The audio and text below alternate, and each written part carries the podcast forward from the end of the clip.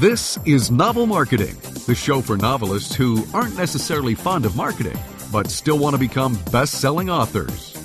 Episode 138. I'm James L. Rubart, but please call me Jim. I'm Thomas Umstattd Jr. And in this episode, we're going to talk to you guys about the General Data Protection Regulation, or GDPR for short, and why it's critical for you to know about this and take action on it. You've probably heard some stuff, you've heard some rumblings, you've probably had some emails. We want to dissect it a little bit for you and make it easy to understand. But first, Thomas, I got to ask you, were you spared. Thanos did not spare me. There's this great website. did did uh, Thanos spare you? I forget what the name exactly the website is, uh, but uh, I, I, I failed the test. So for the good of the universe, I was slain. oh, I appreciate your sacrifice because I he spared me. I stuck around. So there you go. and if you don't know what we're listening to, props for you for watching fewer movies than us. Yeah, yeah, that's right. That's right. We're talking about something uh, we're just going to leave it at that. We're not going to say anything more than that. But uh, if you did see the movie, you know what we're talking about. And if you didn't, uh, never mind. And so, we'll have a link in the show notes if you want to find out uh, if uh, Thanos uh, I got you or not. it can be it can be fun. Uh, real quick, uh, this episode is brought to you by my new podcast. So I have launched a new podcast called the Creative Funding Show, and it's focused more specifically on the business side of writing and of being a creator, and even more fo- uh, specifically than that, on how to use Patreon or Kickstarter to fund your writing. And there are a lot of authors who are making thousands of dollars a month using Patreon. We talk to them on this show. And uh, if you want to listen and learn more, go to creativefunding.show. I encourage you to check out my new podcast. And if you don't know what that is, if you Patreon, Kickstarter, what are you talking about? This has been a terminology that's been in society for a long, long time. Oh, he's a patron of the arts, right? Whether it's opera or painting or this kind of thing. Well, Patreon has taken that idea and applied it to artists like you, like me, like Thomas, where you can be supported for what you do. And Thomas's show shows you how to do that very specifically. How could people, how could you actually get paid by other people to write your books, your novels? He explores that. So I encourage you to check it out again, the Creative Funding Show. All right, so let's talk about the GDPR. And before we get into this, I need to say uh, I am not a lawyer. Uh, I'm not an American lawyer, and I'm not a European lawyer, and neither is Jim. so this is not legal right. advice. This is a summary of the research that we have done, uh, and it is not a replacement for talking to your own lawyer. And so if you take the advice of people who are not lawyers and you get into legal trouble, you cannot complain to people who are not lawyers uh, for giving you legal advice because we're not giving you legal advice. This is for educational purposes only uh, and for your entertainment. So that uh, disclaimer's out of the way. And, and Thomas is gracious when he says the research we have done. Uh, let, let's clarify that. The research Thomas has done. I've done a, you know, I've done 1% of the research. Thomas has done 99% of the research. So in this episode, I'm going to kind of interview Thomas and Thomas have you teach me along with everybody else. So I guess first of all, this came up. Tell us a little bit of the background. This is actually a European policy, but it affects us. So where did this come from and why did they do it? So Europe, uh, a while back, created its own country. So European unions, like the United States of Europe. So Germany is a part of the European Union, and the laws of the European Union are above German law and above French law. So I, I realize a lot of Americans don't really understand how the EU works. And I will say this episode is targeted at Americans. If you're a European,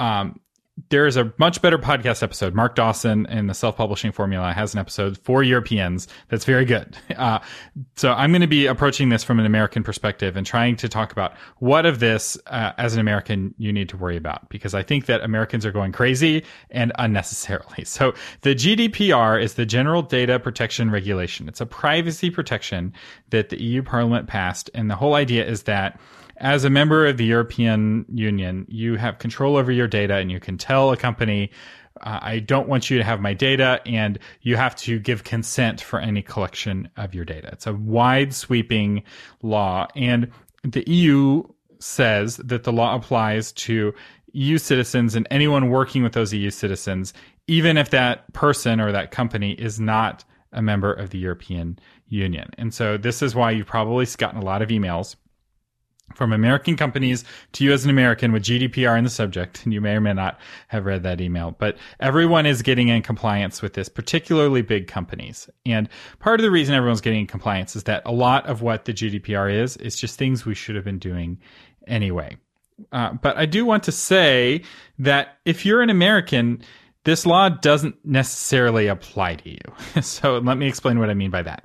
Saudi Arabia can pass a law that you are required to pray five days a, a, uh, five times a day. But just because Saudi Arabia wrote a law and said that it applies to Americans doesn't mean that it actually applies to you. They have to, as a government, have the ability to exert force to force you to comply with that law. That is why, like, that's how laws work and that's how governments work. And to give a little bit of history, in the last war, we conquered Europe. so we have troops in Germany, we have troops in the UK, we have troops in Italy. All of the European country, uh, or many of the European Union countries are occupied by the United States because we conquered them in the last war. Now, we're not telling them, you know, what to do. Sometimes we are, but the their ability to force us to do what they want is limited to what the United States government agrees. So as if you're an American citizen, you're shielded by the United States government. And the only way the EU can enter a judgment against you is if you ask if they ask nicely and the United States says yes, we agree with you. And there is no evidence that that is going to happen. It might happen. It may not happen. There is no treaty about the GDPR. There are other international laws and some complicated things that they could do to try to do that. But we're talking hundreds of thousands of dollars or millions of dollars worth of legal expenses on the behalf of the EU to establish the precedents on this, which may or may not work out for them. Now, uh, the main emphasis of this, of the GDPR, is on American companies if they have a presence in the United in EU. So if Google has offices in Europe, uh, Europe can go after Google's offices in, say, Germany and force Google to comply because Google has an office in Germany. If you, as an author, do not have a physical presence in the European Union, you don't have an employee who's working for you who lives in the European Union, their ability to come after you is dramatically reduced. And, and so, but but they still we still have a presence. If we have a website, we have a presence in that country. Correct? No, not not in that sense. There's no legal entity like you. no, I'm not saying. No, I'm not saying there's a legal. I'm not saying we there's a legal precedent for it, but I'm saying p- because people in Europe can access through us through our website. That's the kind of presence you're talking about correct? No. Well, so that's the argument that the Europeans are making. Like, well, if your website is available to Europeans, you still need to follow this law. Why we need to do something. Right. But that doesn't, just because they're telling us we have to follow the law, doesn't mean that they have the ability to force us to follow the law. So, uh, they, they can't put your website in jail uh, they can't fee- fine your website in Europe. Like their ability to actually act and use legitimate force is non-existent. Okay, then why? Then why is it? Why I have a, uh, a friend who's going, oh my gosh, we got to take care of it. The the deadline's the twenty fifth, and and and you seem to be saying it's not maybe as big a fire sale as people are making it out to be. So there is a possibility that some uh, let's say this friend uh, you know is violating the GDPR and an, a European person complains to the European regulators and the European regulators then decide to take action. They enter the action in the European court still has no force then they take the action that they entered into European court and won in European court, then they would take that action and enter it in American court. And if they won then there, then there's a possibility that something bad could happen to your friend. So this is like winning the lottery odds from my perspective. okay. Okay. But if you're like really nervous, like, oh my goodness, there's a lottery chance that I might have up to 20 euros worth of fees. And by the way, you have to pay the fee in euros. You can't pay it in dollars. Um, and you don't want 20 million euros of fees or whatever the, the uh, exchange rate is. And you don't want to have that exposure to that risk. You need to start looking into these guidelines and, and following the guidelines to become compliant. I, I don't think that for a typical author they have anything to worry about because there's no meat on the bones. If if I were a European regulator and I saw that you were you know sending emails with Mailchimp that you didn't have proper consent on, I wouldn't go after you. I'd go after Mailchimp. That's what the American government does um, often. It goes like with the Can Spam Act, which is the uh, American version of GDPR. It goes back a couple decades, uh, and it's not nearly as wide ranging as GDPR they primarily go after the bigger companies and they force the bigger companies to make sure that their users are compliant. Okay, but you said Thomas that that we should there are some policies in this that are just good common sense policies. So I guess that's my question for you. What at this point should we as authors do to our websites? Yeah, so all of that to say, that's a good point. All of that to say, don't do this out of fear of the European government. the European government's ability to make your life unhappy is basically non-existent in my opinion. That said, you should do this because you want to, because they're actually asking you to do a lot of good things. so okay, all right, good. Um, and and the reality is, no one likes their data to be abused and misused, and so th- this is the time or you know to start being a good citizen on the internet. So let's talk about some of the guidelines of GDPR and how you can accommodate them. And I will say that I've already started making changes in my own practices to be GDPR compliant, not because I'm afraid, but because I want to, because I'm an American. I'm doing this out of a sense of freedom, not out of a sense of fear. I'm not like my ancestors fought a series of wars not to have Europeans tell them what they can and cannot do.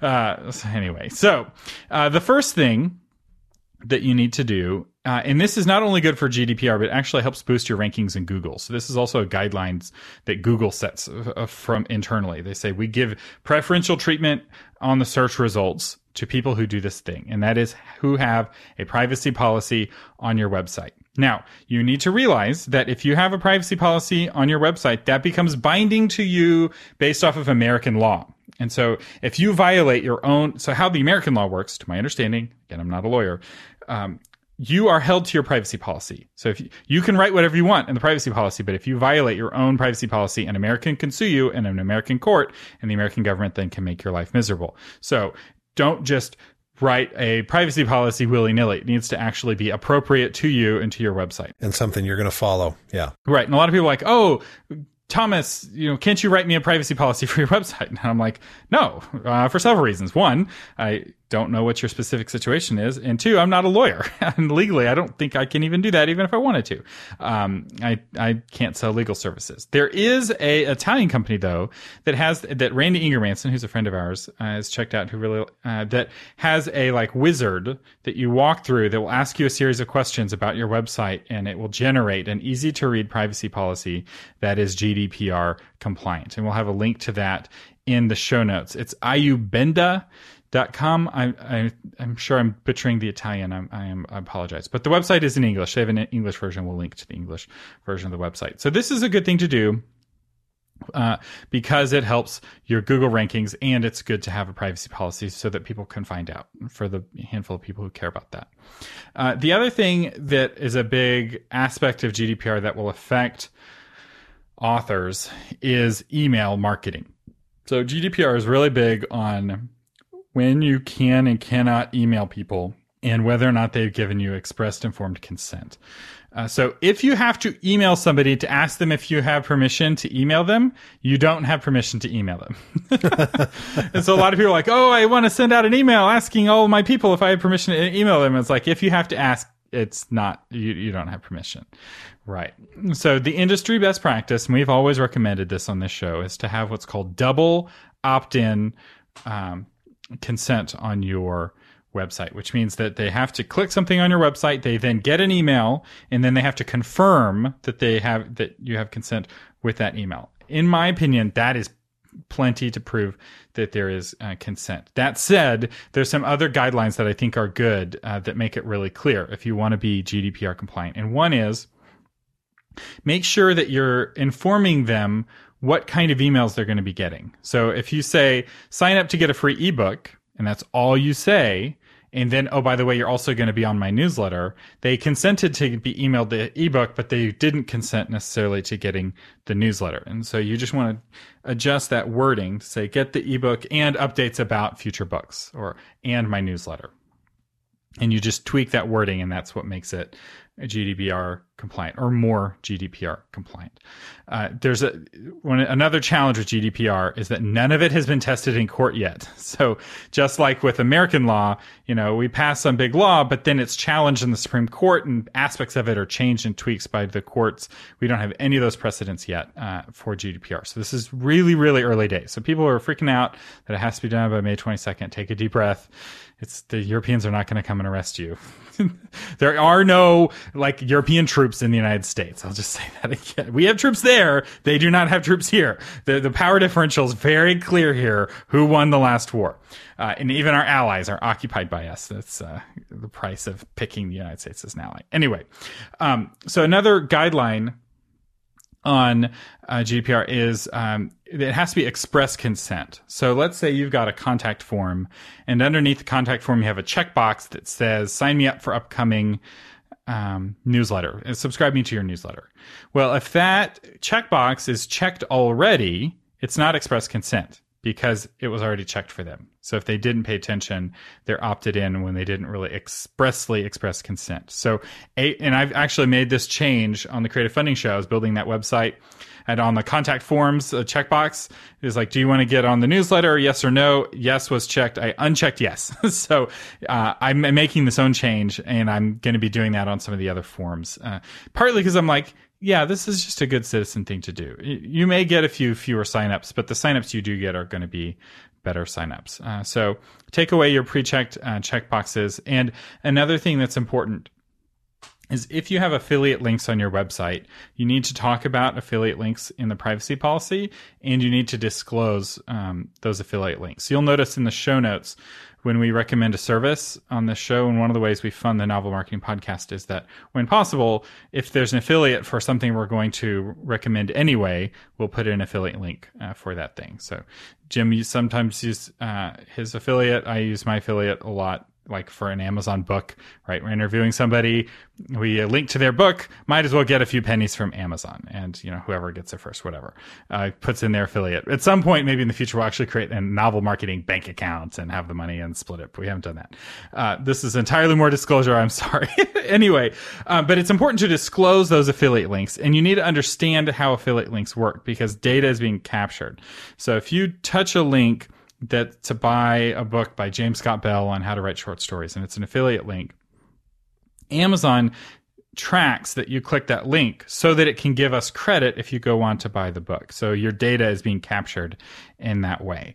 And so you need to acknowledge that in your privacy policy. And you don't have to, as far as I know, like GDPR doesn't require you to put like affiliate link in brackets right next to the link. I just think that that's a good practice. And I want it to be really obvious. It's like, hey, if you're enjoying this show and you want to send us a few pennies, click this version of the link. You could very easily copy and paste the title of the book and search for it on Amazon and buy it, and we don't get any credit. Um, but I'm hoping that you know you are enjoying the show and you want to support what we're doing. Uh, speaking of enjoying the show and supporting what we're doing, I think this is a good time to segue uh, to our featured patrons. so, so Jim, who's our featured patron? Yeah, yes, our patron. Yeah, our our patrons uh, support the show, and and this uh, episode, we are going to tell you about the Busy Mom's Guide to Writing series by Angela Castillo and Jamie Foley. From their back cover copy, here's what it's about. They say, Are you a busy mom who loves to write, but doesn't know where to start. This guide by two best-selling award-winning authors will help you make your writing dreams a reality. From finding time to write to getting your kids involved. Wow, I love that idea. Jamie and Angela, who are busy moms themselves, so they're they're doing this, give you resources and the encouragement to succeed. And we'll have a link to their book in the uh, in the show notes. And full disclosure, in the spirit of GDPR, that is a paid placement. They patronize the show. You can back us on Patreon, and at certain levels of patronage, you get your book mentioned on the show. Uh, other people will have their book featured on the novel marketing website. And uh, that's how we fund the show. And we want to say thank you to Jamie and Angela uh, for their sponsorship. So, a um, couple more guidelines on GDPR Um, WordPress is releasing. Uh, by the time you hear this, WordPress should have released a new version of WordPress that's going to be GDPR compliant. A lot of the services that you use are doing the vast majority of the work to be GDPR compliant. And part of this is because these big companies exist in Europe and really legitly have to follow the rules. So Google Analytics, you may probably running Google Analytics on your website. Guess what? Google exists in Europe and they have enough money where man, if you have to sue Google and it costs you a million dollars to enter the judgment in the European court and then take it to American court and do all of that, well, guess what? And you win a $20 million judgment, that's a win because Google actually has $20 million and will actually have to pay $20 million. You do that to somebody who has no money, you don't end up winning. Even if you win, you don't get any money. Uh, it's one of the things you learn in a lawsuit. You can't just sue somebody. You have to sue somebody with money if you actually want to get money. if you want to get money. Yeah. There's a sense. proverb uh, in the book of Proverbs that says a rich man, a rich man can pay a ransom, but a poor man has no fear of kidnapping or something like that. And I feel like that applies to these sorts of guidelines. If you're not wealthy, regulators aren't going to go after you, even if you're in violation and even if the treaties and all you know, all of the ifs. If, if you're poor, even if they could, they're not going to because it's not worth it. Um, but if you're rich, you can afford to hire a lawyer and to talk about this. So if you're a you know multi-selling New York Times selling author and you've got millions of dollars, don't just listen to me. Hire your own lawyer and follow his advice or her advice. Um, all right, some other guidelines. If somebody from the EU asks you to delete your record of them, uh, you need to do that partly just because it's a good neighborly thing. somebody from the US does that, you should do that too. And I will say, deleting the record of that person, whether it's on your website or on MailChimp or ConvertKit or wherever, is going to get a lot easier because all of those companies that you're using are creating tools for you to delete people's data. So it's this right to be forgotten, which is a big European right. And right, you know, a year ago, it was really hard to do that. It was a real hassle. You had to get into the database and be technically savvy. Pretty soon, it's just going to be a type in their email address, pull up the record, click delete, done. Um, and you should do that. And really, you shouldn't spam. You know, spamming is against American law too, and it's just obnoxious. Don't be obnoxious. This is, uh, you know, do it because it's the right thing to do. Um, so, what happens if you don't take care of GDPR by May 25th? Uh, I don't think anything's going to happen. Here, here's at least not right away. Here's what I'm expecting to happen with GDPR. On May 26th, some very wealthy European countries who are in clear violation are going to get prosecuted by the European regulators. And that will start a court process that will take potentially years to work through the courts where they're able to establish the precedents. And these are going to be on clear violators who are clearly European. They're going to pick easy wins. and then they're going to start expanding enforcement after they get those initial wins through the courts. So I don't feel like there's going to be uh, much that's happening initially. And sometimes, eh, and I know this happens all the time with American law, uh, you'll pass a law and the courts will immediately suspend that law. So a lot of things that Congress has passed and the president has signed lately have been immediately suspended by the courts, and they have not been enacted one single day. so we're really, or, or, and I'm not going to mention the law. I'm not even mentioning the name of the president because the the because uh, it happened with the last president too, right? This is not a political thing. This is just how the system, how the process works. Um, when it comes to the enforceability of a law, uh, it, before it's been tested in the courts, it's not as enforceable. And th- typically, they're looking for very the people who are trying to get those precedents created, the people, the regulators, they're looking for very easy wins. Which we're, we're talking people with millions of subscribers who are clearly in violation and are spamming, um, or real are doing data mining, because that's really the heart of this law, from my understanding, is to go after data miners and uh, companies like Cambridge Analytica. And it's the Cambridge Analytica type scandals that helped spur this on. And most authors don't even understand what Cambridge Analytica was doing. like what they were actually doing is so complicated and so technical and so not what you were doing as an author collecting email addresses and sending promotions for your book. And so, I realize this has been kind of a long rant and kind of a little out of the spirit of this show, but I think that a lot of the things in the GDPR are just good common sense things. You should follow them, but you shouldn't do it out of fear and you shouldn't be panicked. And if you have a book deadline coming up in two weeks, it's okay if you put off, at, you know, making sure your subscribe forms are correct. Yeah, the the bot I mean the bottom line on this is you're going to do it for two reasons. You're going to do it for a selfish reason because it's actually going to help your Google rankings to do this you're also going to do it for an unselfish reason, and that is you're just you're having more integrity. You're being more upfront. You're you're you're respecting your readers and those people on your email list, and and you're showing them that you're doing that. So uh, again, like Thomas is saying, um, it's uh, some people are acting like it's Y2K. the people who said you know it was going to st- destroy destroy civilization, and it you know turned out not to be that. But you still need to make these steps because it is the right thing to do. That's right. And you know, you may, you're getting a lot of emails, and it's part of that is because the companies that are becoming compliant want to tell you that they're becoming compliant. If you're going to have to spend $100,000 working with a lawyer and redoing your software, you want to send an email to your users letting them know about it. so, uh, and you're being protected by all of those companies are getting compliant on your behalf. So, um, I really don't think this is something to worry about. Uh, but, you know, respect people's privacy. And um, w- one more thing, uh, if I feel like if you're doing this in good faith, uh, there is an, another defense you have, and that is that you're not specifically targeting Europeans. So just because a European is coming to your website, I don't think that's enough. You really have to be like aggressively marketing, uh, or at least intentionally marketing to Europe. Like if if you have a book about you know southern romance in the south of the United States, and you're targeting primarily people who live in Louisiana, it would be really hard for some European regulator to make a case against you in an American court that you're violating their law. Like, I just don't see that happening. Um, so that is my not lawyer opinion. So. And it, Thomas, uh, you always have one, which is so great. Opinions are like warts; everyone has them. No one wants to see anybody That's else's. Right. so we will have yeah, much more go. practical info for you next week. Yes. But as always, thank you for listening. This has been James L. Rubart and Thomas Umstattd Jr. on the Novel Marketing Podcast, giving you novel ideas on how to promote yourself and your writing offline, online, and everywhere in between. Thanks for listening.